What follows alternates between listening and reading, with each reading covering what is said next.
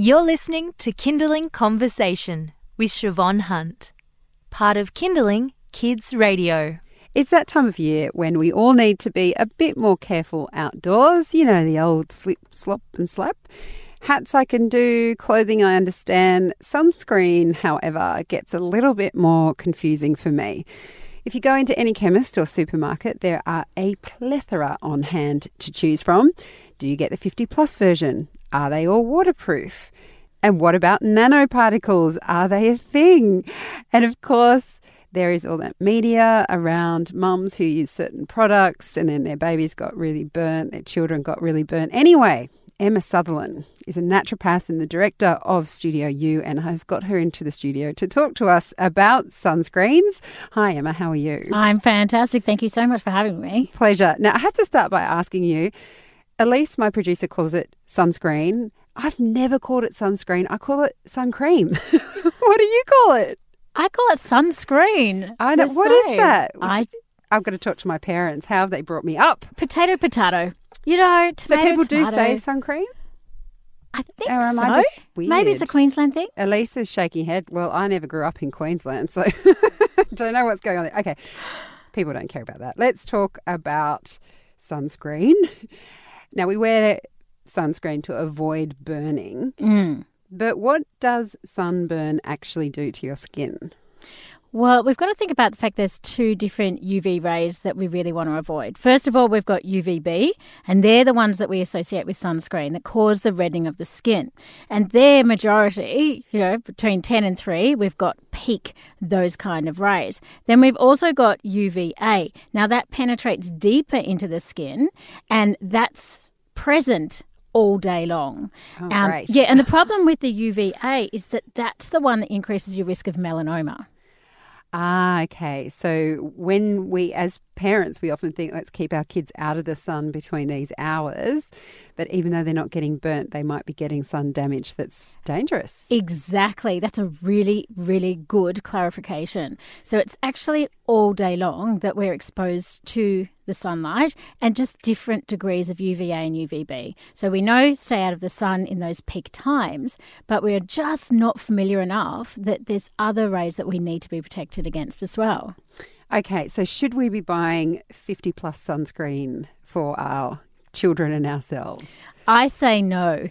The reason being that research shows that when we use a 50 plus, we tend to become lax on other sun protection factors.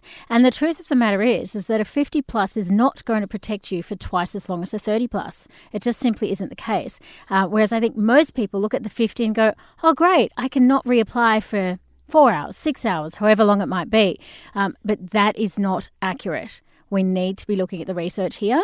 So I would say stay away from the 50 plus um, and use the 30 plus and reapply frequently. If you do want to use the 50 plus, say for example on your face, remember to reapply it. Yeah, and how do you know how often we need to reapply sun cream, sunscreen? Well, Sorry. it just does, it also depends on the activity you're doing. And if you're in and out of the water, then I would reapply every time you come out of the water. If you're you know, in the park, having a picnic, what have you, you know, every hour and a half to two hours. Yeah, it's that reapplying. And the thing about reapplying with children is that you want the cream to be easy to put on, right? Exactly. And And, kids get- hate it. Yes, they hate it and they run away and you get sun cream in their eye and you say, well, if you had stood still, I would have got it in the right places. Yeah. Um, so there are lots of different sun creams or sunscreens to choose from Mm. that you might be looking at and you might say, okay, 30 plus, tick, water resistant, tick. Looks like it is, you know, after you test out a few, you see which ones glide onto the skin easily. Mm. But is that what we should be looking at? I mean, in terms of a good cream for our kids? I think we also need to look at how is that sunscreen actually protecting our skin. So what chemical is in the sunscreen that gives that protection. So you've got two types. You've got your chemical types. Um, I mean, look, they're all chemicals, but you've got your chemical types, which are more uh, things like your oxybenzone and your PABAs, things like that. And then you've got your zinc oxide based ones or titanium dioxide based ones. I prefer people to go to the zinc oxide ones. The other chemicals have shown some research that they're not that friendly. So I would much prefer people to head to the zinc oxide. Um, that's my number one choice. Titanium dioxide is my second choice. Um, but really, it's the zinc oxide that works the best. Okay, so when you say zinc oxide, I just have visions of my family going around like head to toe in white paint because, you know, we only ever use zinc as kids on your nose if you played cricket. That's right, that's right. But these days we've got these fantastic, uh, more natural sunscreens that have a zinc oxide base. Um, so they're not straight zinc oxide, which is what you're thinking of is 100% yes. zinc oxide. Yeah. Um, and, and we want to be thinking bigger picture as well. You know, the the chemicals that are used in some sunscreens, when they wash off, particularly when we're at the beach, they do damage the coral reefs as well. They tend to have a bleaching impact on the coral reefs. And, you know, stats say there's around 12,000 tons of sunscreen washed off in Australia. Wow. Yeah. Yeah. At least they're wearing sunscreen. Well, at least they're wearing sunscreen, but that's an annual figure. And I think when you're looking at things like, um, that the damage to our environment is another reason for me to tick the zinc oxide base. So, zinc oxide based ones do not harm coral, they don't bleach coral. So, I feel like it's a safe option not just for our skins and our health, but also for the environment. You may not be able to answer this question, but um, generally when things are better, they're more expensive. So, when you're looking at the natural options, are they in that more expensive bracket of? Yeah, look, overall, they are going to be a dollar or two more. Um, and, and, I use mine really judi- judiciously. So before I had this knowledge and I was using regular sunscreens, I was using a lot of them and, and, and I was probably overusing them. Um, so I think with the natural sunscreens, I'm far more aware to use them carefully and to use them properly. So in the end, I'm going through about the same. Yeah, okay.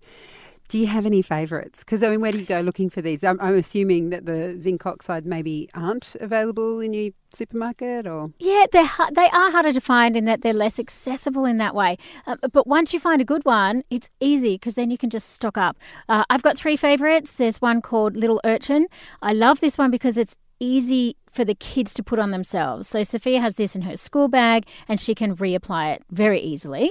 Um, some of the other ones that I love, like Wotnot, they're a thicker consistency. So for little kids, they can be harder to reapply. So, you know, Wotnot is fantastic as well. And I also like Ecotan. So they're my top three. Ecotan sounds like, you know, somehow you miraculously end up being brown while putting sun cream on. Yeah, I know that one's that's the zinc oxide base, but it's got a really nice coconut sort of fragrance to it. Mm. So it does make you feel a bit tropical. I love that. Emma, thank you so much for chatting with us today. Pleasure. Thanks for having me. That's Emma Sutherland. She's the director of Studio You and she's a naturopath. We'll pop a link up to Emma's website if you'd like to go on there. The whole article about sunscreen is up there if you want some more detail. And of course, there's other articles as well to do with your health. You've been listening to a Kinderling Conversation podcast. We'd like to reach as many parents as possible, and you can help us by giving us a review wherever you downloaded this episode. It means that more people can find us. I'm Siobhan Hunt. See you next time.